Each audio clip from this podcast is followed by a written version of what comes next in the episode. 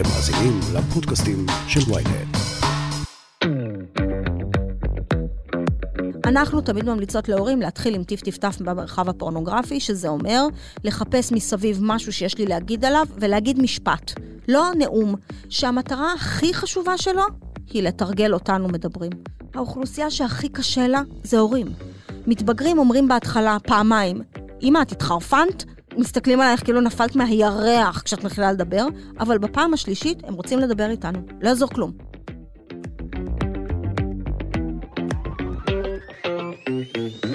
שלומית אברון היא מחנכת למיניות בריאה, מייסדת עמותת אחת מתוך אחת, מחברת הספר מידע אמין על מין, איך לדבר עם ילדים ומתבגרים על מין בעידן המסכים, ומייסדת שותפה במידע אמין על מין, המרכז הישראלי לחינוך מיני. היום בסקס אפיל, שלומית תספר לכם איך מכניסים את החינוך המיני הביתה, ואיך לדבר עם הילדים שלנו על מיניות.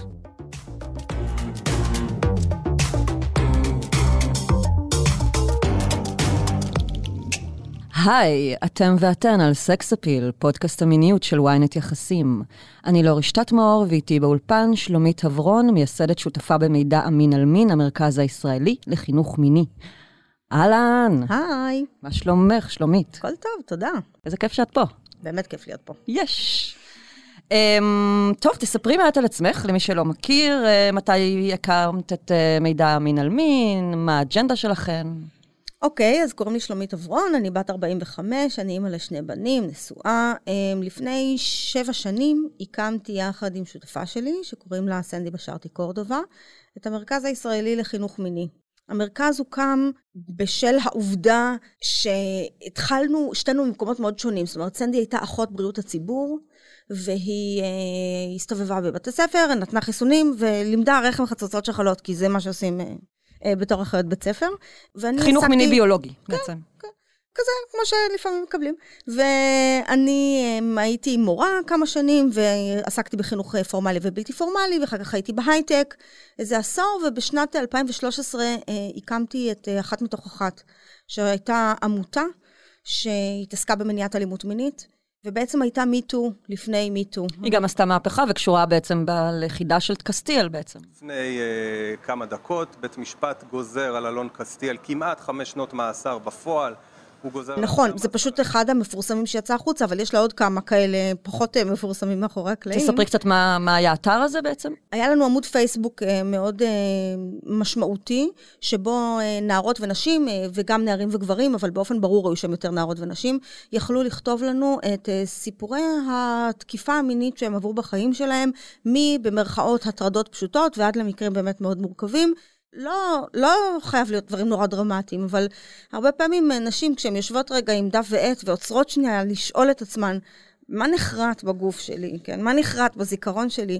יש להם יותר מאשר אירוע אחד או שניים, יש איזה מין רצף כזה של ואז ואז ואז ואז ואז ואז ואז, ומתוכם יש אחד או שניים שהם יותר דרמטיים אה, מאחרים. ובעצם זה מה שביקשנו מהנערות והנשים אה, לכתוב לנו. בסיום התקופה היו לנו 2,500 עדויות, והדבר הנוסף שהיה לנו, זה את מה שקראנו לו מאגר התוקפים. זו בעצם הייתה רשימה מוצפנת. זה היה אלגוריתם כזה, נכון? כן. שאפשר היה להכניס אה, שמות? נכון, אפשר היה לשלוח לנו באופן מוצפן את השם שלך או פרטי התקשרות שלך ואת השם של התוקף שלך. והמטרה שלנו הייתה לעזור למשטרה. אה, חלק גדול מאוד מהתקיפות המיניות שכבר כן מגיעות למשטרה, וזה דבר מאוד נדיר, כי הרוב המכריע של הנערות והנשים וגם הנערים והגברים לא הולכים למשטרה אחרי שהם עברו תקיפה מינית, רחוק מכך. כן. אז גם אלה שכבר מגיעים למשטרה, שזה בערך בין 11 ל-15 אחוזים מהתקיפות כנראה, או אולי אפילו פחות, תלוי קצת במחקרים, נסגרים במקום. כי במדינת ישראל, אם יש את ה, מה שאת אמרת ומה שהוא אמר, אין ראיות. אם אין ראיות, אי אפשר להמשיך, אי אפשר להתקדם. אה, לכן משהו שכבר עבר מהמשטרה לפרקליטות ומהפרקליטות לבית משפט, זה ממש הפרומיל של הפרומיל של האירועים שבאמת מתרחשים. אבל אם יש יותר מאשר אה, תקיפה אחת, זאת אומרת, אם יש תוקף שתקף פעמיים, שלוש, ארבע וחמש, ולצערנו, זה לא דבר... מה שנקרא סדרתי. כן, וזה לא דבר נדיר. Mm-hmm. זאת אומרת, מישהו שמתייחס בצורה פוגענית כלפי אישה, יש הרבה סבירות שהוא עשה את זה פעם נוספת, לגמרי, כן? כן. לא סתם בתקשורת, כשמתברר שמישהו פוגע, אז פתאום יוצאות עוד נשים ואומרות הוא פגע גם בי, כי הרבה פעמים יש כאן משהו סדרתי. המטרה שלנו הייתה, ללא הצלבת עדויות ובאופן שמותאם כדי להגיע לבית משפט, לעדכן את הנשים במה שהיה מותר לנו מבחינה משפטית, כדי שזה יוכל לחזק את היכולת של המשטרה בעצם להעביר את התיק לפרקליטות. זאת הייתה המטרה של המאגר. ומה קיבלתם במקרה קסטיאל? כמה עדויות על נגדו? אני לא זוכרת ככה, וגם כיוון שהשותפה שלי, גל שרגיל, היא הייתה עורכת דין, אז uh, היא החזיקה יותר חזק את המאגר, כי מבחינה משפטית זה היה מותר, hmm. וגם כל הזמן היה לנו חשש של ניגוד אינטרסים. זאת אומרת, כל הזמן הערכנו שבאיזשהו שלב, יכול להיות שיכתבו על מישהו שאנחנו מכירות, מישהו 아, שאנחנו אוהבות, וואו.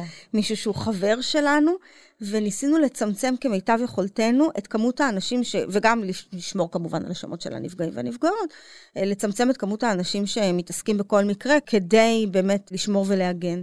העמותה אה, פעלה עד אחרי מיטו, ומיטו בעצם, בעצם קצת איתר אותה.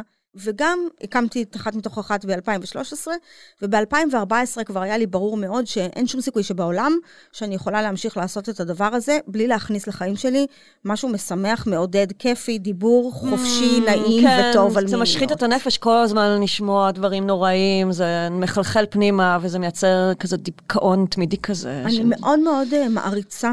אנשים שעוסקים במניעת אלימות מינית אה, כל החיים, כל מיני מנכ"ליות של מרכזי סיוע, עובדות סוציאליות, פסיכולוגיות. אחותי אה, פסיכואנליטיקאית, היא עובדת הרבה עם אה, נפגעות... היא גם עשתה איתך מחקרים מסוימים, נכון? נכון. שיתפתם פעולה. הכרחתי אותה, לא, היא פשוט דוקטור, אז אני יכולה להתלבש עליה. בעל כורחה. אז אני מאוד מעריצה את זה, זאת אומרת, זה נראה לי, זה נראה לי מאוד מאוד מורכב, אבל אני אחרי שנה, הייתה לי הרגשה שאני הולכת לקבל התמוטטות עצבים, ושאני חייבת, חייבת לדבר עם נוער לפני שקורית הפגיעה המינית, ובעיקר לחזור לדבר על דברים כיפים. אפשר mm. לדבר על דברים כיפים, לא בא לי שהמיניות שלי תהיה מחוברת כל הזמן לאלימות מינית, זה נורא. נכון. והלכתי ללמוד, הלכתי ללמוד uh, חינוך מיני, והלכתי להתנדב במרכז נוער שעסק בחינוך למיניות בריאה, ושם פגשתי את סנדי. וסנדי זאת הייתה אהבה ממבט ראשון. ממש אהבה ממבט ראשון, זאת אומרת, אני מאוד אוהבת לעבוד בזוג, אני אוהבת לעבוד עם נשים. אני לא אוהבת לעבוד לבד, אני צריכה לדבר עם מישהו, לאוורר את המחשבות שלי, לקבל פידבק, והיה איזה חיבור טוב עם סנדי. גם המקצוע שלה היה מדליק, כאילו, אחות, זה בכל זאת מביאה איתה משהו גדול. גם אם מרקע תרבותי שונה מאוד משלי, ואני לא הבנתי עד כמה הדבר הזה משמעותי. מאיזו בחינה הרקע תרבותי שונה? אני גדלתי במין מקום אשכנזי אה, מרובע כזה, את יודעת, אליטה ישראלית, אה, עם, אה, של דוקטורים כזה. סנדי גדלה בלוד. אוקיי? אה, ובא מרקע מאוד שונה ממני, ולחיבור הזה, לפחות בחינוך למיניות בריאה, יש ערך מטורף hmm. בלהכיר שפה אחרת, בלהבין תרבות אחרת. עוד פעם, שוב, למרות שבסופו של דבר אנחנו די קרובות, כן? בואי. אבל בכל זאת, זה מאוד מעניין, וגם זה מאפשר לנו היום, כשאנחנו עובדות במידע המין על מין, כשאנחנו פוגשות הורים שונים ממקומות שונים, צוותים חינוכיים שונים ממקומות שונים, תלמידים ותלמידות שונים ממקומות שונים, לדייק את השיח לא רק לפי הרגליים שאנחנו נטועות בהם, כן, השורשים שאנחנו נטועות בהם, כי יש כאן איזשהו מרחב שמיניות היא מאוד מאוד נטועה בתרבות ובבית ובשפה ובערכים, וכן, כן. אז איך קוראים לפוט? בשם שבו הסבתא רבא קראה לו. פוש פוש פיש פיש, פיפי אוקיי? פיפי או פיפי או פוש פוש. בבושה, יש כל מיני מרוסית, מתימנית. פושה, פושה. תנקי את הפושה. אז מה זה? פישה. אוקיי? זה מהסבתא רבא שלנו, בסדר? דור שלוש למעלה, אז יש מאוד מאוד משמעות ל, ל, לרקע. אוקיי, okay, אז אתם מקימות יחד את מידע מין על מין, ומה האג'נדה שלכם, ואיך הוא מתחיל בהתחלה ולאן הוא גדל היום? היום הוא ממש מעצמה, אני יודעת. את יודעת, אנחנו מדברות על חינוך מיני, פחות אה, וולט, אבל אה, כן. הכוונה היא שזה אתר ענקי שמכיל המון המון תכנים. אנחנו מאוד משתדלות. אנחנו משתדלות כי אין בעברית, אוקיי? אנחנו מאוד מאוד משתדלות להיות מרכז של ידע. שמאפשר לאנשים שונים לצרוך תכנים בחינוך מיני באופן אה, שונה, אני חייבת להדגיש שהמטרה שלנו היא פנייה להורים ולצוותים חינוכיים טיפוליים לאנשים מבוגרים. אין לנו אזור של נוער באתר, למרות שאני יודעת שנוער קורא אותו, כי הם מספרים לי. אה, מעניין. אוקיי, אני, אני יודעת שהם קוראים אותו, אבל הוא לא מוכוון נוער, כי בתפיסת העולם שלנו, אם את שואלת מה תפיסת העולם שלנו, אז השנה הראשונה שהתחלנו לעבוד בה, בעצם רצנו בתוך בתי ספר, ויצאנו החוצה והיינו עושות uh, כזה, את יודעת, uh, משוב אחת לשנייה. הייתי בכיתה ח', עשיתי ככה, עבד על הפנים, עשיתי ככה, עבד על הפנים. שתי ילדות, היה נראה כאילו עומדות להתעלף, נראה לי זה יותר מדי. בואי נלך, זה לא עובד. כזה, והיינו ממשוות אחת את השנייה. כל ו... הזמן עושות בדק בית ורואות מה עובד ומה לא. כל הזמן, גם היום אגב, גם היום. בגלל שהדברים משתנים משנה לשנה. אם הייתי לוקחת את המערכים שעשיתי בשנה הראשונה ומעבירה אותם היום, זה לא היה עובד. זה לא עובד. זה דור אחר. אוקיי? הי"בניקים שאני פוגשת היום, הם היו ו"ים. הם היו, לא היה טיק טוק, הם היו בטכנולוגיה אחרת. הם קיבלו טלפון בגיל אחר. הכל שונה. זאת אחת הביקורות על החינוך המיני הפורמלי, שהוא לא השתנה עם הזמן, והוא נתקע קצת. אני חושבת שאין להם תקציב, זמן, כוח אדם, ומה שאנחנו מצפים מהם כהורים הוא מוגזם, לא מותאם, לא הגיוני, ובעיקר אה, משליך את האחריות מהמקום החשוב, הבית, ליועצת בבית ספר שיש לה עוד עשרה דברים לעשות. אתן רציתם להחזיר בעצם את האחריות להורים. אנחנו, אחרי השנה הזאת שבה עבדנו עם נוער, אמרנו, רגע, רגע, כיף מאוד לעבוד עם נוער, וגם אנחנו חייבות, כי מאוד חשוב לי להיות עם הידיים נטועה בתוך הבית ספר ולהרגיש שהם מתבגרים ולהרגיש ילדים ולדבר איתם, לשמוע אותם וללמוד מהם. אין דרך אחרת להיות מעודכנת במה קורה, mm-hmm. כאילו, נחמד המחקר, אבל המחקר הוא על 17 מתבגרים מסקנדינביה, ואני עומדת, את יודעת, עם 35 ילדים, פתח תקווה. אין קשר למחקר. פחות. רעיון, כן. הרעיון יפה, אבל במציאות פחות. ואחרי השנה הזאת אמרנו, יש מה אנחנו צריכות לעשות עם נוער, ובנינו מתודולוגיה, אבל בעצם אנחנו צריכות לדבר עם הורים. ואנחנו צריכות אה, להגיד להורים, גם לצוותים חינוכיים טיפוליים, האוכלוסייה המפוקסת ביותר זה צוותים חינוכיים, בסדר? מי יודעת מה קורה? התשובה היא המורה, והיועצת גם. אם יש אוכלוסייה שמבינה היטב מה המצב, זה בדרך כלל צוותים חינוכיים. Mm. הורים נמצאים חמישה צעדים מאחורי הצוות החינוכי, בניגוד לאופן שבו אנחנו הרבה פעמים מלכלכים עליהם. כשמורה עובדת שבע שנים במערכת, חינכה שבע כיתות, וראתה ילדים לאורך שבע שנים, מתבגרים לאורך שבע שנים, היא באופן ברור יודעת מה קורה בשטח. והורים רואים את הילדים שלהם וקצת את החבר'ה מסביב. ההבנה שלנו הייתה שחינוך מיני הוא חינוך ערכי, ושחינוך ערכי עושים בבית. ושמה שחסר לדור שלנו, של מי שמגדלים היום ילדים, שזה דור X ו-Y, בעצם מה שחסר להם זה את הקלטת חינוך מיני שלא קיבלנו ב-1990, אוקיי? ואנחנו דור מדבר, מהבחינה הזאת שההורים שלנו לא נתנו לנו חינוך מיני כי זה היה לא מקובל, או שהם לא ידעו איך, ויאללה, את יודעת... את מדברת על דור ה-X ודור ה-Y? כן, דור, X ו-Y. מי, מגדלים היום ילדים? בעיקר דור X ו-Y, אוקיי? כן. מבוגרים חושבים שחינוך מיני זה מה שהם קיבלו בתיכון. רחם, חצוצרות שחלות, אמצעי מניעה, מחלות מין. זה החינוך המיני שקיבלנו. אנחנו דור מדבר כי ההורים שלנו לא דיברו איתנו, אם קיבלנו חינוך מיני זה היה החינוך מיני הזה, אבל אנחנו, יש לנו שפה אחרת במפגש שלנו עם הילדים שלנו. אנחנו יותר קרובים לילדים שלנו, אנחנו מחוברים אליהם. יש לנו תקשורת אחרת ממה שהייתה לנו עם ההורים שלנו, לא כי ההורים שלנו היו לא בסדר, זו פשוט תקופה אחרת. ואנחנו רואים את הילדים שלנו, ואנחנו יודעים שהייתה כאן מהפכה של מידע ושל אינטרנט ב-20 השנים האחרונות, וברור לנו שהם צריכים משהו אחר. אבל אין לי שום רול מודל. לא יודעת מאיפה להתחיל. אוקיי, הורים אומרים לי, אבל מה אני אגיד? איפה אני אגיד את זה? כאילו מה, לקרוא לה למטבח, בחדר, אה, לסגור את הדלת, למה, מה, מה, מה, מה? ואין שום דבר להחזיק אותו בשביל להתחיל בכלל לעשות חינוך מיני. ואני הכי מבינה את זה. צריך להמציא את הגלגל מחדש. אז הדבר הראשון שאנחנו עשינו זה אמרנו, חינוך מיני זה לא רחם חצוצרות שחלות. זה, עזבי אותי, שיקרו באינטרנט, בסדר? ואפשר לחשוב, הוא-הא, מי שמע, איזה דבר מעניין זה. כמה זמן לוקח לי להסביר לך איך עובד. תקחי כל איבר, בסדר? טחול, כבד, ריאות, כליות. כמה זמן לוקח להסביר את זה? עשר דקות. השקעתי עם סרטון 12. די, תניחו לי. בסדר? אני עושה את זה, כן? זה חשוב, צריך לתת את זה, אבל זה לא, זה לא המוקד של העניין. ובסוף השנה הראשונה, אחרי שעשינו מגוון רחב ויפה של טעויות על ילדים, נסענו למדבר, לצימר ללילה. ופרסנו את כל המשובים האלה של הזה, אמרנו, אז מה למדנו? אז מה זה חינוך מיני? ואנחנו הגדרנו שני דברים שהם חינוך מיני. הראשון הוא לתת מידע אמין על מין, השני הוא לספק יכולת לחשיבה ביקורתית, אוקיי? אלה שני הדברים שצריך לתת, והגדרנו ארבעה עולמות תוכן שלא רצינו לעסוק בהם, אבל שלא הייתה לנו ברירה. כי כשאנחנו יצאנו לדרך, אמרנו, מרכזי סיוע יעשו הטרדות מיניות, כל מיני ארגונים שעושים, את יודעת, ארגון האינטרנט, ולאללה, יעשו מסכים, אה? אנחנו נעשה רק את הכיף. כיף, כיף, כיף, כיף, כיף. אנחנו נדבר על הנאה ועל עונג ועל תשוקה, ועל זה כיף, יהיה לנו חברות וזוגיות, ויהיה לנו כיף נורא. ואז גילינו שאת באה ואת מדברת על הו-הו, יאה, ותוך 30 שניות מגיעה פגיעה מינית למרחב, הם מביאים את המסכים שלהם, את ההורים שלהם, וגילינו שיש ארבעה נושאים שהם בעצם כמו פקעת של אה, צמר כזה, יודעת, מעורבבת, זה, אי אפשר לנתק את זה.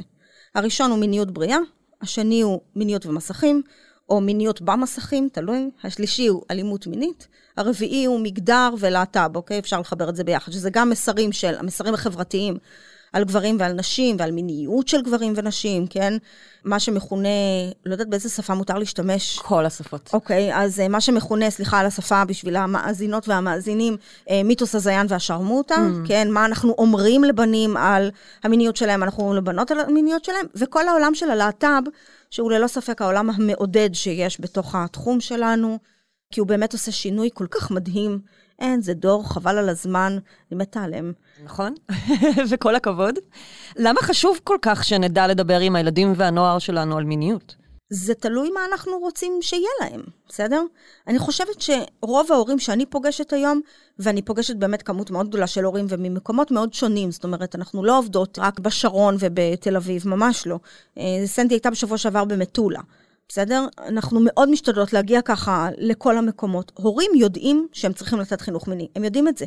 כי הם רואים שהילדים שלהם נמצאים במצב מוצף, הם רואים שהילדים שלהם חשופים לתוכן שהוא מאוד שונה מהתוכן שהם היו חשופים אליו, הם מבינים שזאת האחריות שלהם, הם פשוט אחד, בחלקם, היו מעדיפים שהיועצת תעשה את זה, ואז הם כועסים על בית ספר, אוקיי? שהוא לא עושה עבודה טובה, או שזה לא עושה מספיק? את יודעת, פגשתי, לא מזמן היה לי איזה מפגש עם איזה אימא, אה, זה כבר היה לפני כמה זמן, והיא אמרה לי, היא אמרה לי, זה לא בסדר, הילדה שלי כבר מקיימת יחסי מין, ואף אחד לא מדבר איתה בבית ספר, ולמה לא עושים שם שיעורים? וכאילו עמדתי שם, אמרתי לעצמי, הבת שלך בת 16 אה, ומקיימת יחסי מין, מי את מצפה שידבר איתה? מי את מצפה שידבר איתה? וגם כמה פעמים את חושבת, יהיה ליועצת זמן להיכנס לעשות חינוך מיני? זאת אומרת, יש כאן, אני מפנה אצבע מאשימה למדינה, בסדר? נורא קל להפנות אצבע מאשימה למשרד החינוך, אבל אני לא מפנה אצבע מאשימה למשרד החינוך. משרד החינוך עושה את כל מה שהוא יכול, בתוך מה שהמדינה מקצה לו. בתוך התקציב. בתוך תשומת הלב. כשאנחנו רוצים לעשות סתם הכנה לצה"ל, אנחנו יודעים היטב לתת תקציבים למשרד החינוך כדי שיעשה אחלה הכנה לצה"ל. אנחנו לא רוצים לדבר על זה. קשה לנו לדבר על זה, גם להורים, אז אנחנו מפילים את זה למשרד החינוך, מערכת החינוך, שאני חושבת שזה לא פייר, אבל גם זה לא חכם. כי בסופו של דבר חינוך מיני הוא חינוך ערכי, וחינוך ערכי מקבלים בבית, כי הבית שלך שונה משלי, הערכים שלך שונים משלי. אני רוצה לתת חינוך מיני ליברלי, והחברה הכי טובה שלי רוצה לתת חינוך מיני שמרני. והיא צריכה לתת חינוך מיני שמרני, היא צריכה. כי זה הערכים שלה והילדים שלה. העובדה שזה ערכים שהם לא דומים לערכים שלי, למי אכפת? למישהו אכפת מהערכים שלי? לילדים שלי צריך להיות אכפת מהערכים שלי. אני לא יכולה להכתיב לאנשים אחרים ערכים. אני יכולה לנסות לדבר איתם. את נותנת להם את הכלים, והם מייצרים את האדפטציה בהתאם לעולמם שלהם. אני צריכה לתת להם יכולת לדבר עם הילדים שלהם, ולקחת בחשבון שבסופו של דבר הם יצקו בפנים את תפיסות העולם שלהם והערכים שלהם, ובתפיסת עולמי ככה זה אמור להיות. אז אנחנו עברנו לדבר עם הורים, ועברנו להסביר להורים שהם בעצם יודעים לעשות חינוך מיני, ואני עומדת על זה. הורים יודעים לעשות חינוך מיני. הם יודעים לדבר עם הילדים שלהם, יודעים לחנך את הילדים שלהם, יש להם תקשורת עם הילדים שלהם, הם יודעים איך לעשות מהילדים שלהם בני אדם, בסדר? הורים שיש להם ילד בן שמונה, הם כבר שמונה שנים עם ניסיון של הורות. זה המון. בסדר? זה הרבה מאוד, זה תפקיד מאוד, כאילו, תפקיד תובעני כי הוא משתנה, אבל הם באמת יש להם ניסיון. ובאמת, מה שחסר הרבה פעמים זה, תגידו לי איך, תנו לי דוגמה. אפשר לראות רגע את ה... איך מישהו אחר עשה את זה? ואז אני אוכל להגיד, טוב, זה כן מתאים לי וזה לא מתאים לי. בהמשך הפרק את תתני גם באמת דוגמאות לאיך אפשר לדבר עם המתבגרים אה, על מיניות. וגם עם ילדים. וגם ילדים. התשובה היא כן, כי הכי קשה זה לדמיין, אז מה, איך אני אעשה את זה? אוקיי? אז אנחנו עברנו ללהגיד להורים, בדיוק כמו שאתם יודעים בבטן, בבטן, לא צריך להסביר לכם, אתם לא צריכים ללכת להרצאה בשביל זה, בסדר? את יודעת בבטן שאת לא באה לילדה בת שבע ואומרת לה, אם שותים לא נוהגים, כי היא בת שבע, היא לא שותה ולא נוהגת. כן, זה לא רלוונטי. לא רלוונטי, אבל את כן תגידי לה, אוקיי, איך חוצים כביש, או בזהירות, או שאסור לה לחצות או כביש. או לא לדבר עם אדם זר, או לחזור אליו הביתה, אם הוא מציע לך טרמפ, או ללוות אותך. כן, אם כי בעיניי אלימות מינית עדיף לדבר על מה קורה עם מישהו קרוב, אהוב, מוכר, מחובר, רוצה לקחת אותך טרמפ. איך באמת חינוך מיני יכול למזער פגיעות מיניות לדעתך? חינוך מיני זה אולי הדבר היחיד שיכול למזער פגיעות מיניות, אוקיי? כי הוא מחנך לא לפגוע, וכי הוא מחנך לשים לב כשקורה משהו ולבוא לדווח. אחד מהדברים המרכזיים שעושה חינוך מיני, זה מניעה של אלימות מינית. בגלל שהדרך שלנו היא לתת כלים גם למתבגרים לשלוט בעצמם, אה, להבין מה האחריות שלהם, אה, על עצמם ועל אחרים אחרות, אוקיי? לשנות את הנורמה, לדבר על הסטנדרט, אה, לדבר על מה מותר, מה אסור, לה, אבל מה להגיד. לגבי פגיעות מיניות שקורות בבית? כי אנחנו יודעים הרי שהנפגעים עד גיל 12 זה כל המינים, מבחינה סטטיסטית אה, אין כל כך הבדל בין בנים לבנות, והפגיעות נעשות על ידי אדם קרוב. אז הדרך היא לספר לילדים שדבר כזה קיים, ולתת להם כתובת לדבר איתה. אם לימדתי ילדים אה, להיזהר מזרים, הם יפחדו מזרים. האם זרים פוגעים בילדים? התשובה היא כן, זה גם קורה לפעמים, לצערנו, בסדר? גם זה קורה. אבל 87% אהה. מהתקיפות המיניות קורות על ידי אדם מוכר, הרבה פעמים קרוב ואהוב. עד גיל 12 בנים ובנות נפגעים באותה כמות. כן. אם אני לא אומרת את זה לילדים ולילדות, אם אני לא מסבירה להם מה מותר ומה אסור, מה חריג, אין דרך שהם ידעו את זה. כי פגיעה מינית, בניגוד למה שאנחנו חושבים, היא לא כואבת. היא הרבה פעמים, יש בה גם משהו נעים. כי זה בא עם תשומת לב, כי זה בא עם מתנות, כי זה בא עם חיבור, כי זה בא עם, עם אהבה, עם קשר, עם, אוקיי, עם כל מיני דברים שהמבוגר הפוגע רואה שהם מדברים לאותו ילד או ילדה. ואני צריכה ללמד ילדים בצורה מאוד ברורה. למשל, לנו יש אה, דף מידע באתר שקוראים לו סוד טוב, סוד רע, אוקיי? מהמם. כשאני מלמדת ילדים בצורה שאיננה משתמעת לשתי פנים, מה זה סודות טובים, מה זה סודות רעים, ומה זה סודות שאין לך שיקול דעת, אוקיי? אם מישהו אמר לך... מה זה סוד רע, מה זה סוד טוב באמת? סוד טוב זה סוד שבסוף יתגלה, בסדר? אם זה סוד שעכשיו את צריכה לשמור, לשמור, לשמור, כי יש מסיבת סיום, ובמסיבת סיום אתן יוצאות עם נצנצים וזורקות על ההורים. אוקיי? קשה להתאפק מאוד, כי את בת שש, אבל בסוף, אמא, תדעי את זה, אוקיי? Mm. כי זה, זה סוד טוב, בסדר? אנחנו עושים מסיבת הפתעה, זה סוד טוב. יש סודות שצריך לספר כי הם הולכים לפגוע במישהו אחר. אנחנו כולנו הולכים לסרט ואנחנו לא מזמינים את X, כי הוא מגעיל וזה וזה וזה, והוא הולך להיעלב וזה סוד ואסור לספר לו על זה, ואנחנו כולנו בקבוצת וואטסאפ, זה סוד שצריך לספר. אבל אם מישהו אמר לך, אם יש סוד שקשור לאיברי המין שלך, או שלך, אם יש סוד שאמרו לך שאין סיכוי שההורים יאמינו לך, כאילו, אמא לא תאמין לדבר הזה. אם יש סוד שנתנו לך כסף או מתנה כדי לשמור עליו, לא משנה מה קרה, לא משנה מה עשית, לא משנה מה, אתה צריך לבוא לספר לי. והדברים האלה מייצרים מצב שבו... ולך זה להורה בעצם, כאילו האמא או לאבא. או למישהו אחר, אוקיי? או לעובדת הסוציאלית, אוקיי? או למדריכה בפנימייה, או למורה. אם יש לי מורה שיש לה חשד אה, שבכיתה שלה יושבים ילדים שהם נפגעי גילוי עריות, ואני מחבקת רגע את מי ששומעים בצד השני, ואני אומרת לכם, כל מורה או מורה ביסודי, יש לכם בכיתה ילדים שהם נפגעי גילוי עריות, לצערי.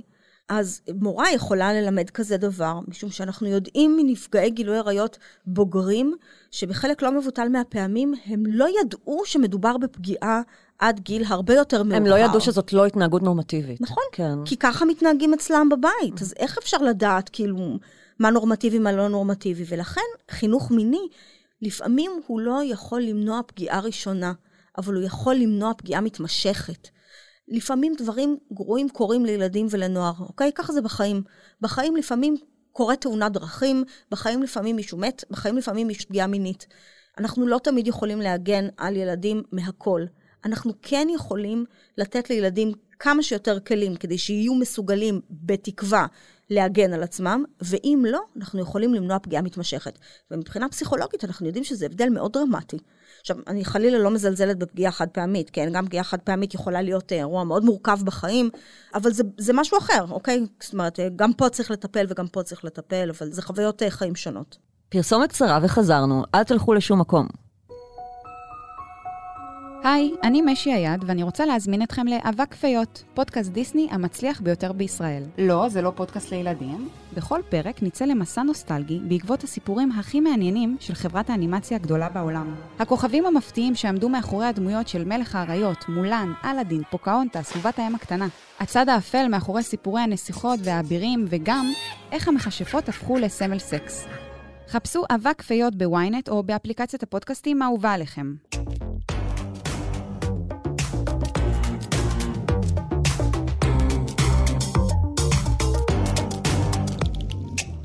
אתן מראות באתר אה, מה התנהגות אה, מינית תקינה לפי שיטת הרמזור, ירוק, אה, צהוב, אדום. שירוק זה התנהגות בעצם שהיא נורמטיבית מקובלת, צהוב היא באמצע, ואדום היא התנהגות שיש בה איזשהו סיכון. התנהגות אדומה היא התנהגות שדורשת טיפול. אה, אוקיי? ממש התערבות ישר. התערבות, התערבות, ממש התערבות. התערבות לא רק של הורה, אוקיי? התערבות של איש מקצוע. התנהגויות צהובות הן התנהגויות שילדים ונוער עושים כתוצאה הרבה פעמים מהמפגש עם המרחב הפורנוגרפי. שהמרחב הפורנוגרפי הוא סך כל הדימויים המיניים שהילדים שלנו חיים בתוכם. אהה. אמרתי בהתחלה שיש לנו ארבעה עולמות של מיניות, אז הם מקבילים לרמזור, אוקיי? מיניות בריאה זה עולם ירוק, Mm. מיניות ומסכים זה עולם צהוב, ואלימות מינית זה עולם אדום, וזה ממש מקביל אחד לשני. עכשיו, יש גם עולמות צהובים שהם... ככה פשוט- בניתם את זה גם? את המפה כן, הזאת? כן, כן. אהה. יש עולמות uh, צהובים שהם מאוד מאוד בוטים, והם לא רק ממסכים, יכולים גם להיות מכל מיני סיבות אחרות של חשיפה לכל מיני תכנים. בשיחה מקדימה אמרת לי שלדעתך, בנקודת תצפית שלך, אנחנו חיים בעולם צהוב בעצם. זאת אומרת, מבחינת מכלוא- ההתנהגויות שאנחנו נחשפים אליהן ועושים ו- וחיים בתוכן, הן צהובות ולא ירוקות. אני מצטטת את uh, מישהי שקוראים לה דוקטור טוני קוואנה ג'ונסון, שהיא מדברת uh, בעצם על uh, ילדים עם חקירה מינית נורמטיבית וילדים שהם תגובתיים מינית. ואני עושה לזה אדפטציה, אפרופו המחקר על 17 ילדים מנורבגיה. כן. אוקיי, אני לוקחת את הדבר הזה רגע לפה לישראל. למקומי. אה, ולמצב שלנו, וכפי שאני רואה את זה כיום, ילדים חשופים מגיל מאוד מאוד צעיר למרחב פורנוגרפי ובעצם לתוכן מיני לא מותאם.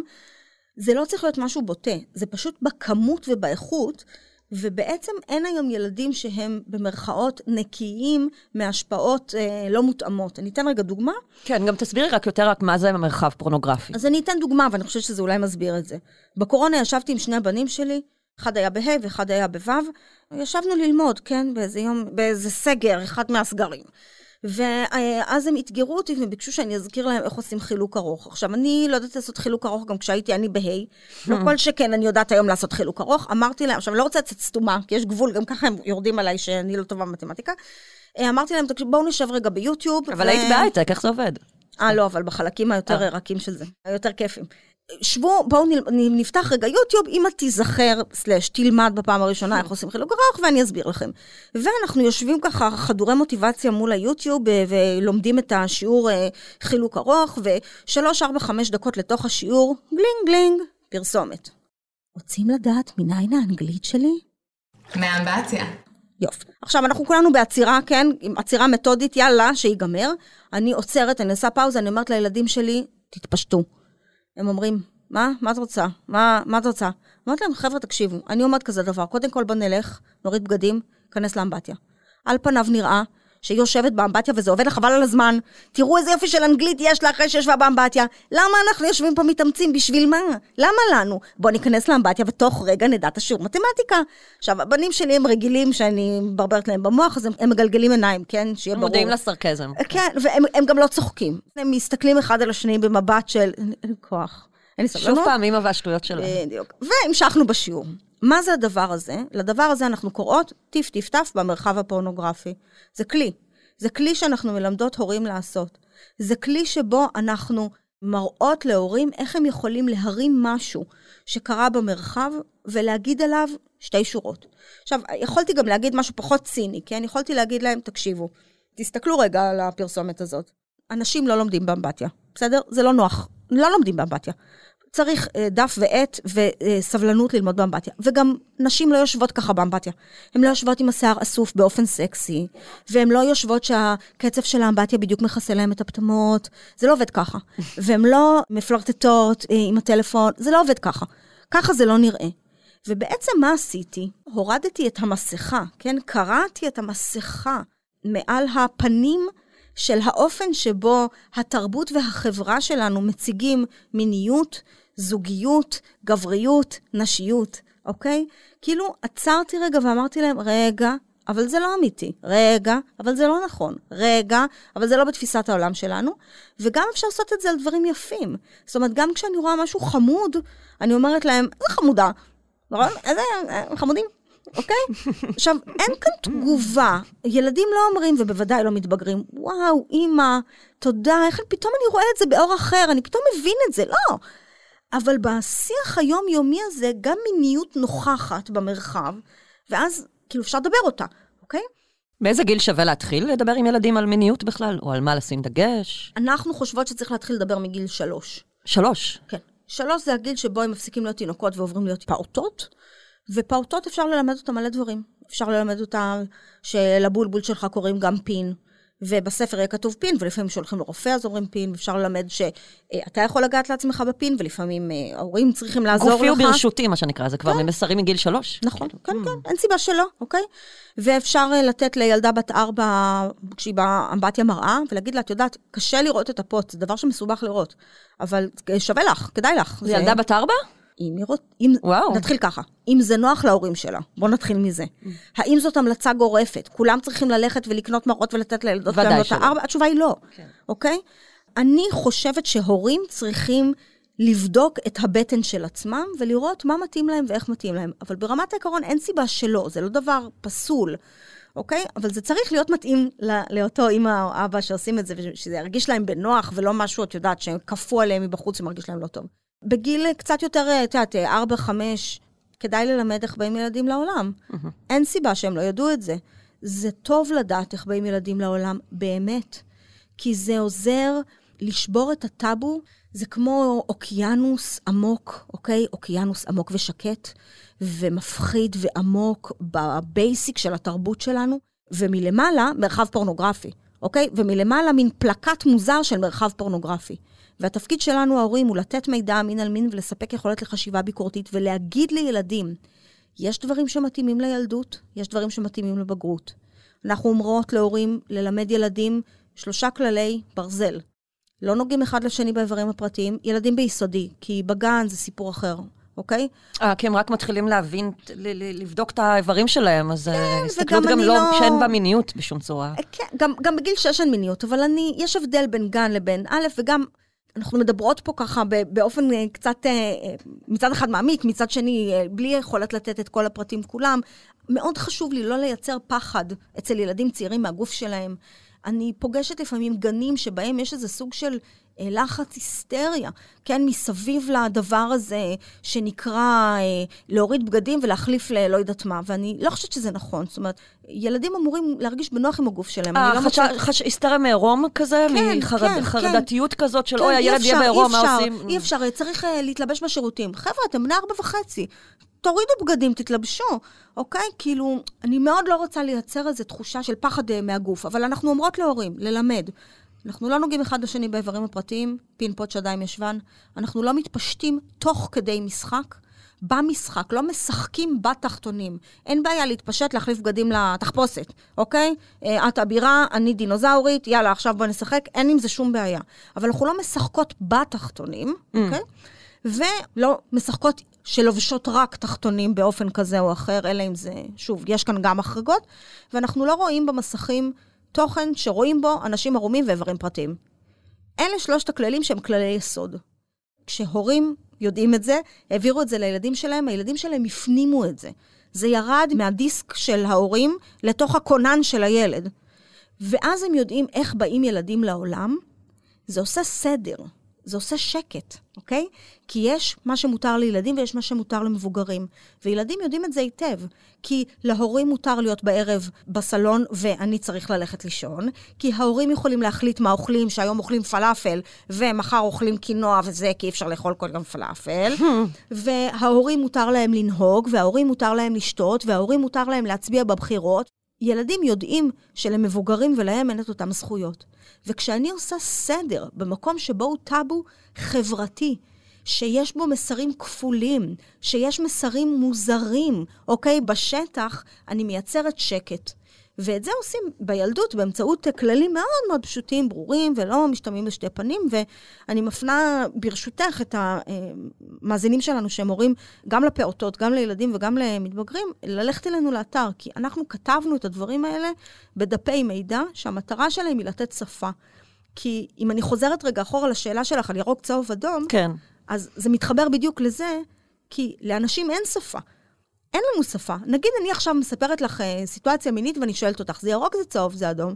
אנחנו יכולות להגיע למצב שבו אנחנו מתווכחות על זה עכשיו, זה גם נראה לי באמת שפה. מאוד סובייקטיבי ותלוי בחינוך, במידת השמרנות או הליברליות של האדם. זאת אומרת, אדם יכול להגדיר התנהגות מסוימת כאדומה, ואדם אחר יגיד שהיא לא, היא צהוב ירוק אפילו. אני יודעת, אבל בעיניי, בתפיסת העולם שלי, זאת בעיה.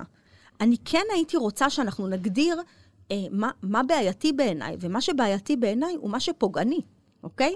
אני לא רוצה שנגיע אה, למצב... זה המצפן. אם התנהגות עלולה לפגוע באדם שנמצא בתוך או הסיטואציה או. במישהו אחר, אוקיי? אז היא אדומה. בהווה, או באופן שבו אני אתפוס את זה בעתיד. אז אני בבעיה. אני לא רוצה להגיע למצב שבו את ואני מתווכחות התווכחות דרמטית. אנחנו יכולות להתווכח בניואנס, אוקיי? אני אגיד לך, תקשיבי, זה ירוק על גבול הצהוב. ואת תגידי, לא, זה צהוב על גבול הירוק. גם בפודקאסט שלך עם סנדי, ראיתי שהיה לכם פודקאסט גם. שקשור. נכון, קוראים לו זה הזמן. זה הזמן, אתם מוזמנים להאז- להאזין לזה הזמן. אתם גם מתווכחות על רצף התנהגותי מסוים, האם זה שייך לצהוב או האם זה אדום. נכון, אבל אנחנו מתווכחות בניואנס, וזה בעצם הדבר שהייתי רוצה שכל המבוגרים יהיו בו, אוקיי? כי אני מקבלת שיחות ייעוץ לפעמים, ומתקשרים אליי הורים ואומרים, הילד עשה ככה וככה, פסיכולוגית אחת אמרה שזה תקין לגמרי ולא צריך לדבר איתו על זה והכל בסדר, ופסיכולוגית אחרת אמרה לנו שאנחנו צריכים ללכת לרווחה. ואני לא רוצה... אז מה עושים בדיוק במצבים כאלה? אני עשיתי את הרמזור, אוקיי? מה שאנחנו עשינו, זה אנחנו קראנו, כמות מאוד מאוד מאוד גדולה של חומר. כדי הוצאתם לא להיות- ספר גם. נכון, אה, הוצאת מודן פנו אלינו ב-2019 וביקשו שנכתוב ספר, וכתבנו. קוראים לו מידע מין על מין, איך לדבר עם ילדים ומתבגרים על מין בעידן המסכים.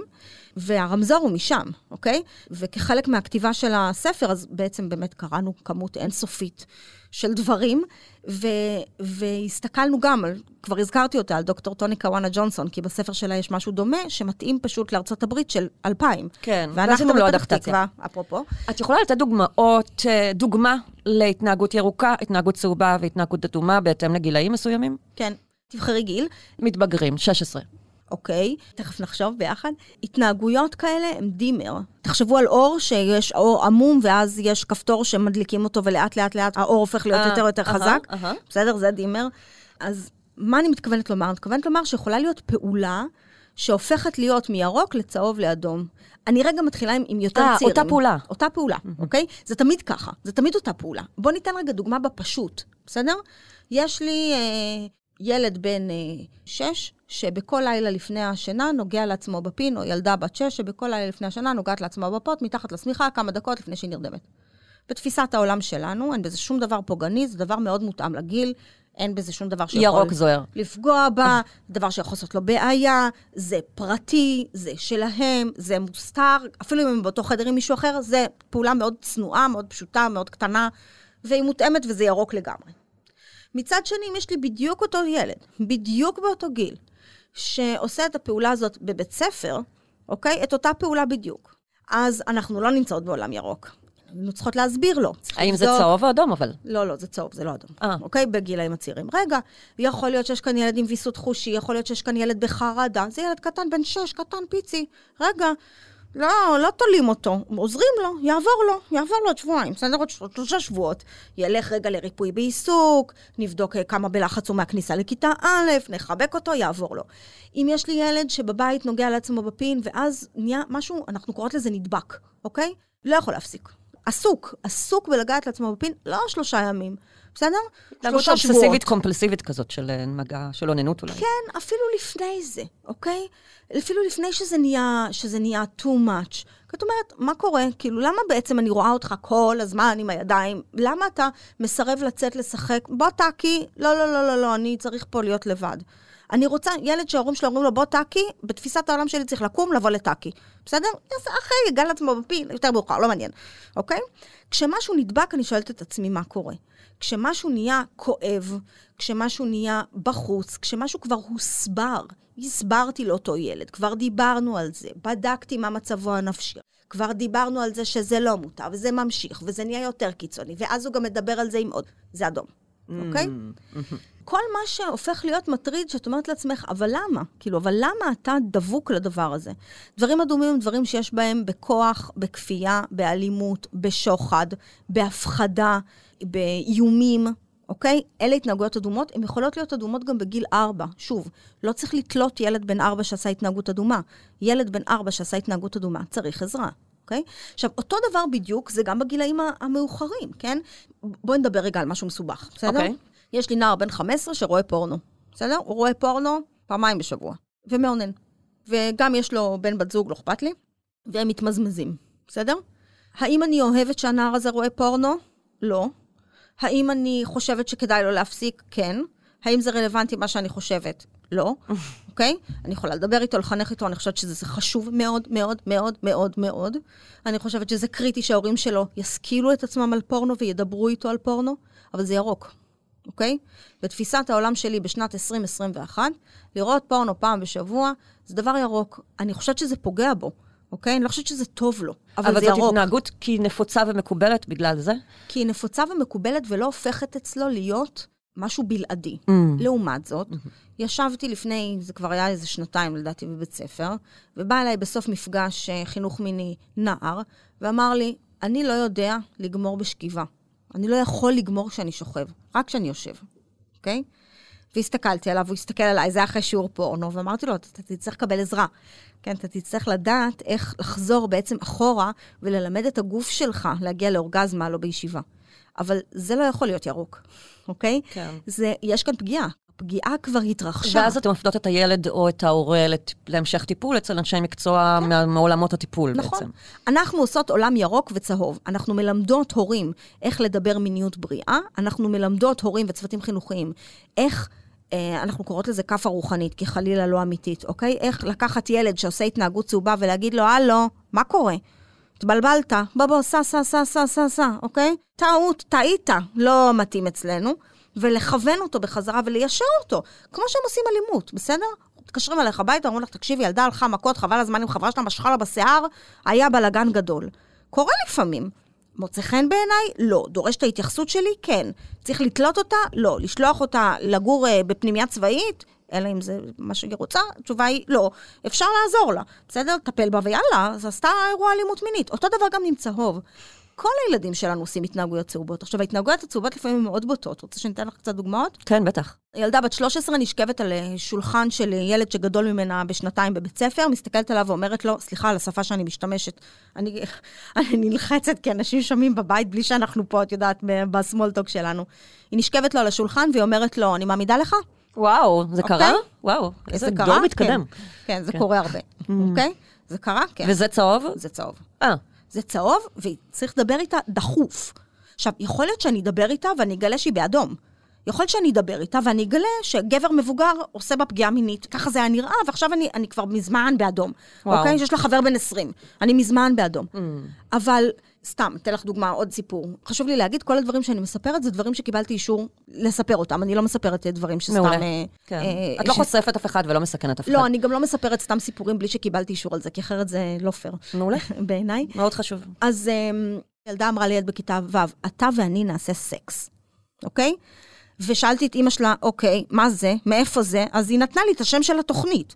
זה אפרופו עולם צהוב של מסכים. היא אמרה לי, אני יודעת בדיוק להגיד לך מאיפה זה. זה אה. מהתוכנית הזאת והזאת, שעכשיו זה ככה וככה וככה. עכשיו, הם, כל הילדות בכיתה ראו את התוכנית הזאת.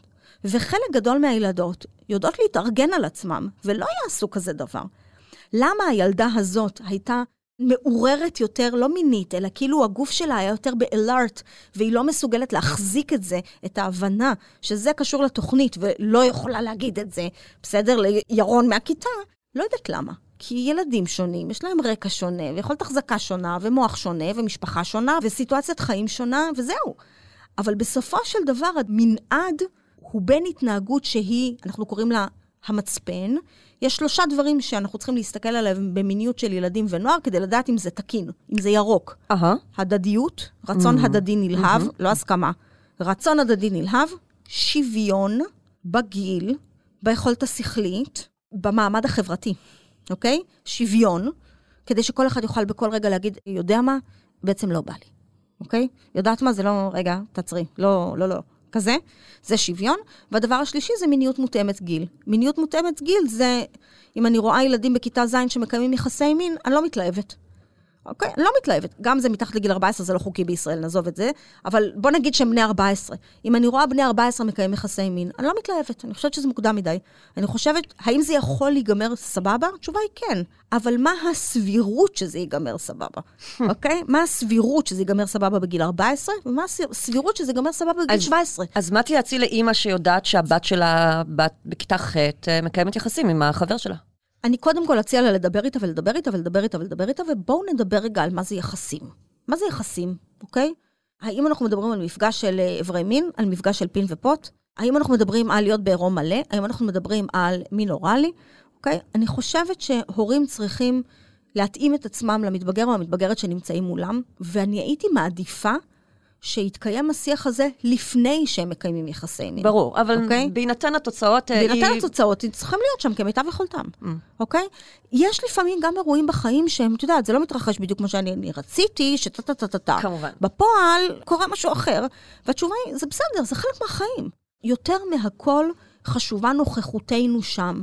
באמצעות הטיפ-טיפטף הזה, שבו אנחנו מחפשים דברים לדבר איתם, באמצעות פוסטרים שמורידים מהאתר שלנו ומדברים עליהם. השיח הוא בעצם הדבר החשוב ביותר, וזה אגב מגובה מחקרית טוטל, כן? כאילו, זה ירוק צהוב אדום, זאת אומרת, זה זה.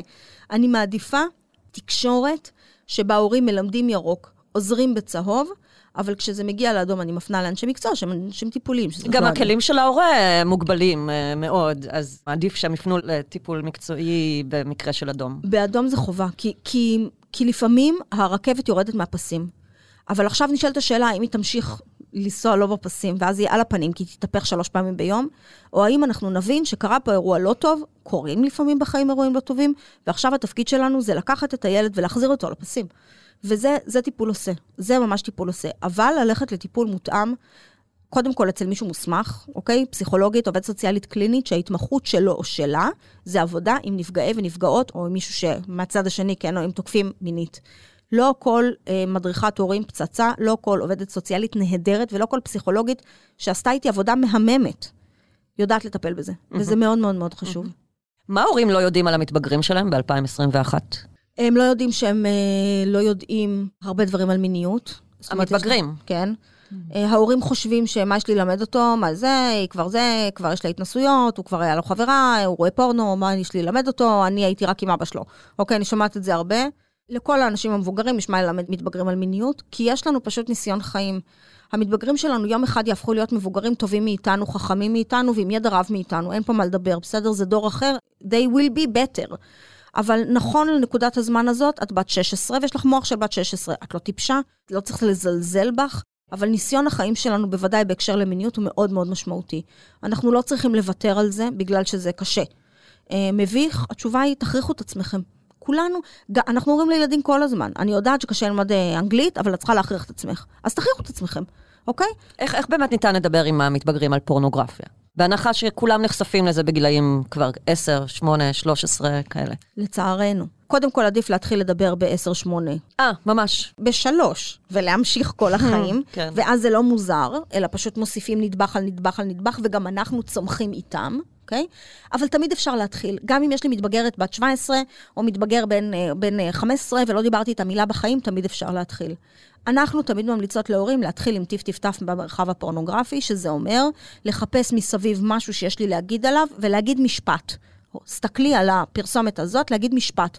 משפט, שניים, ארבעה, לא יותר מזה. לא נאום. בגלל אה, זה זה הטפטוף, טפטוף מסרים. עדין. שהמטרה הכי חשובה שלו היא לתרגל אותנו מדברים, אוקיי?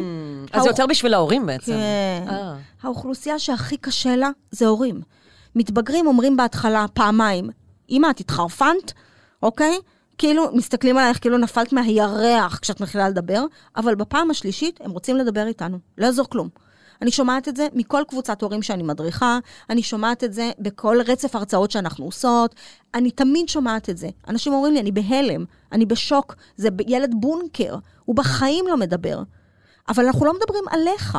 אני לא באה ואומרת לו, שב, רציתי לדבר איתך על פורנוגרפיה, אוקיי? אני אומרת לו, שומע, אה, קראתי משהו, היה בעיתון משהו, משהו, משהו, פורנהאב, אוקיי? אתגר נובמבר, מכיר, אתה יודע על מה מדובר? בוא תלמד אתה אותי, אוקיי? או אני שואלת משהו, אני מראה משהו, אני שולחת משהו בוואטסאפ. שהוא קשור בנושא משהו, אקטואלי שקורה היום, שהוא... שכנראה שהילד או המתבגר נתקלו בהם. או שלא, אבל אין לי ערך איך לדעת אם לא שאלתי. הורים לומדים את הילדים שלהם מהתגובות של הילדים, גם אם התגובה היא שתיקה רועמת, גם אם התגובה היא גלגול עיניים. אמא, תעזבי אותי. אוקיי, אין בעיה. אוקיי? עכשיו, אז אני, אין לי שום ציפייה שמתבגרת בת 16 שבחיים לא דיברו איתה על מיניות, אימא שלה תבוא, תזרוק לה איזה משהו, והיא לא כאילו תגלגל עליה עיניים. אבל הרבה פעמים, לאוכלוסייה שהכי קשה זה אנחנו, ולכן ככה מתחילים. מתחילים מלתרגל את עצמנו באמצעות טיפ-טיף-טף. הדבר השני, אנחנו מציעות את הפוסטרים שלנו בדיוק בשביל זה. מורידים את דפי המידע שלנו, הם בחינם. זה אינפוגרפיקה, דפי אינפוגרפיקה מאוד יעילים ומועילים אה, שיש לכם באתר, והם מחולקים לפי נושאים, יש לכם איזה 80 כאלה, משהו כזה. יש לנו מלא, אה, אני לא יודעת בדיוק, כל פעם אנחנו ממציאות חדשים, אבל זה באמת בקובץ אחד PDF לילדים וקובץ אחד PDF למתבגרים, ואז אפשר להדפיס ולתלות אחד על המקרר. הפוסטרים, הם, הם מייצרים שפה. הם אומרים מה ירוק, אוקיי? Mm-hmm. זה, זה המטרה שלהם, הם נותנים מה ירוק. ואז אפשר לשלוח אחד בוואטסאפ, ואחד לגלגל ולשים במגירה של התחתונים, ואחד לתלות. מתב... אני אוהבת מאוד אה, לה, להמליץ להורים אה, להדפיס ולקפל את הסנדוויץ' בפנים, כל מיני דברים כאלה. אה, להדביק להם בכל מיני מקומות שהם פחות מצפים. ואז כשאני באוטו, אני עושה שיטת חביתה. מה זה שיטת חביתה? יש לנו בעצם שלוש שיטות שבהן אנחנו ממליצות להורים לפתוח את השיח. בלי שזה יהיה אירוע, אירוע שביעי, אמא רוצה לדבר איתך על כן. משהו, אוקיי? אחד זה שיחות במכונית, קרוב לזמן שבו יורדים מהאוטו, כי אנחנו שבע דקות הגעה לצופים. הדבר השני זה שיטת חביתה, שזה אומר, תוך כדי שאני מכינה חביתה, סלט, והילד לידי, המתבגר יושב בסלון עם הסלולרי, אני אומרת לה, שומע, יודע מה זה אונלי פנס? אתמול למדתי שיש דבר כזה אונלי פנס, אתה יודע מה זה אונלי פנס? אוקיי? אז הוא אומר לך, כן. אז את אומרת לו, מה זה? אוקיי? את אומרת לו, אוקיי, קודם כל את יודעת שהוא יודע מה זה אונלי פנס, עכשיו את יכולה שהוא ילך, את תשתי פעמיים וויסקי, ולמחרת תחזרי, ותגידי לו, קחי גלולת אומץ. כן. שומע? נכון, אתמול אמרת לי אונלי פנס, אוקיי? השיטה השלישית מאותה משפחה היא שיטת המיטה המסריחה, שבה נכנסים אליהם למיטה, נשכבים במיטה, והמתבגרת אומרת, אמא, למה את פה? תצאי מהחדר שלי, למה את פה? עופי מפה! אני לא רוצה שתהיי פה. אמא תצאי, אמא תצאי, ואת אומרת לה, עוד שתי דקות אני הולכת. זו שיטה שסנדי ואני המצאנו אחת עבור השנייה, כי שתינו חופרות יותר ממה שצריך, והמיטה של המתבגרים היא לעולם נורא נורא מסריחה. ואם את שוכבת במיטה של המתבגר, שאת שואלת את עצמך, למה יש כאן חול? אתמול החלפתי לך מצעים. למה יש פה חול? מדוע? מאיזה סיבה? אוקיי? את זוכרת מאוד בצורה טובה לקצר את דברייך, כי את רוצה לעוף משם, ואז גם את אומרת לו, שלחתי לך פוסטר, ראית את מה שדיברנו, נכון דיברנו אתמול ורציתי להוסיף עוד משהו. אז זה אותן שיטות, זה פשוט שיטות של איפה אני מוצאת את עצמי מדברת, בלי שזה מין שיחה. בלי כזאת. להפוך את זה למשהו יותר מדי רשמי ומלחיץ. ובעיקר, מאוד קצר. יאללה, יאללה, כאילו, תחתכו, אל תתחילו לנאום עכשיו. ומה אם הורה מאוד נבוך מזה? אני חושבת שאנחנו צריכים להכריח את עצמנו, אבל אה, למשל, הייתה אצלי פעם בהדרכה אה, בקבוצת הורים, אה, אימא שהייתה בעברה חרדית, והיא גידלה לבד שני בנים, שני בנים מתבגרים, והיא אמרה לי, תקשיבי, אני לא יכולה, אין, אין מצב, לא יכולה לדבר, לא יכולה. אמרתי לה, מה את כן יכולה? היא אמרה, אני יכולה לעשות, להתכתב איתם. אמרתי לה, מעולה. כן. היא פתחה קבוצה, היא קראה לו אמא השתגעה, אוקיי? ובקבוצה הזאת, היא עשתה להם חינוך מיני חבל על הזמן. עכשיו, היא לא החליפה איתה מילה אף פעם בחיים. פנים אל פנים, וואו. הם לא דיברו על זה בחיים. מעניין. אבל בוואטסאפ היא שלחה להם את הדברים, והיא כתבה להם והם כתבו לו בחזרה, ואני חושבת שזה וואחד פתרון פצצה, לגמרי. אוקיי? זה גם מזכיר את הלהסתובב ולדבר על, לדבר בזמן שאני מכינה חביתה, ואתה לא רואה את העיניים שלי, אני לא רואה אותך, יש פחות בושה, אז אה, התכתבות, זה בטח נכון, יותר נוח. וגם אם יש שני הורים בבית, אחד יהיה לו יותר קל מהשני, וזה בסדר שרק הורה אחד לוקח את זה על עצמו. אם יש לך חברה ממש ממש טובה, אוקיי? אפשר להפיל גם את זה לפעמים עליה. Hmm. נכון, את אה, מחזירה אותה מהצופים, עשי לי טובה. טה-טה-טה-טה-טה, זה גם בסדר. כן, אבל אז את לא שולטת בתוכן. אה, נכון, נכון, נכון. אבל החיים הם יותר מורכבים מאשר הרעיונות היפים שלנו. מה לגבי הורים שיש ביניהם אה, אי-תאימות ברצון של איך לגדל את הילדים מבחינת החינוך? אה, נגיד, אבא שמרן יותר ואימא יותר ליברלית, אימא רוצה יותר לדבר עם הילדים שלה על מיניות ומיניות בריאה ומיטיבה, והאבא כאילו, לא, אני לא מוכן שהתוכן הזה ייכנס בטח בכלל בבית שלנו. זו סיבה טובה ללכת להדרכת הורים בעיניי ולדבר עליה, אבל הורים לא חייבים לדבר את אותה דעה. זאת אומרת, זה בסדר גמור שאבא יבוא עם דעה ליברלית ואמא תבוא עם דעה שמרנית או הפוך. ילדים טוב להם לשמוע שתי דעות במידת, במידת האפשר, אין עם באמת? זה שום בעיה.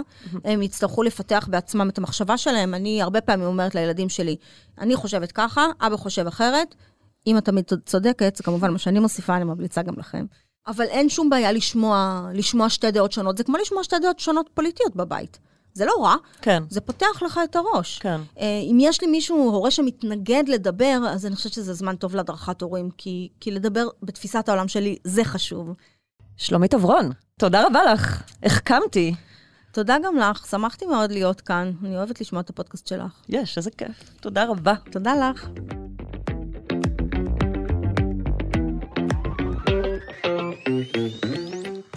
עד כאן סקס אפיל. מוזמנות ומוזמנים לעקוב אחרינו בוויינט, ספוטיפיי או באפליקציית הפודקאסטים שלכם. נשמח מאוד שתדרגו אותנו באפל, ואתם יותר ממוזמנים להצטרף לקבוצת הפייסבוק שלנו, סקס אפיל, הקבוצה לדיונים, ולספר לנו מה חשבתם על הפרק. עורך הפודקאסטים הוא רון טוביה, על הסאונד גיא סלם. אני לא רשתת מאור, נשתמע בפעם הבאה.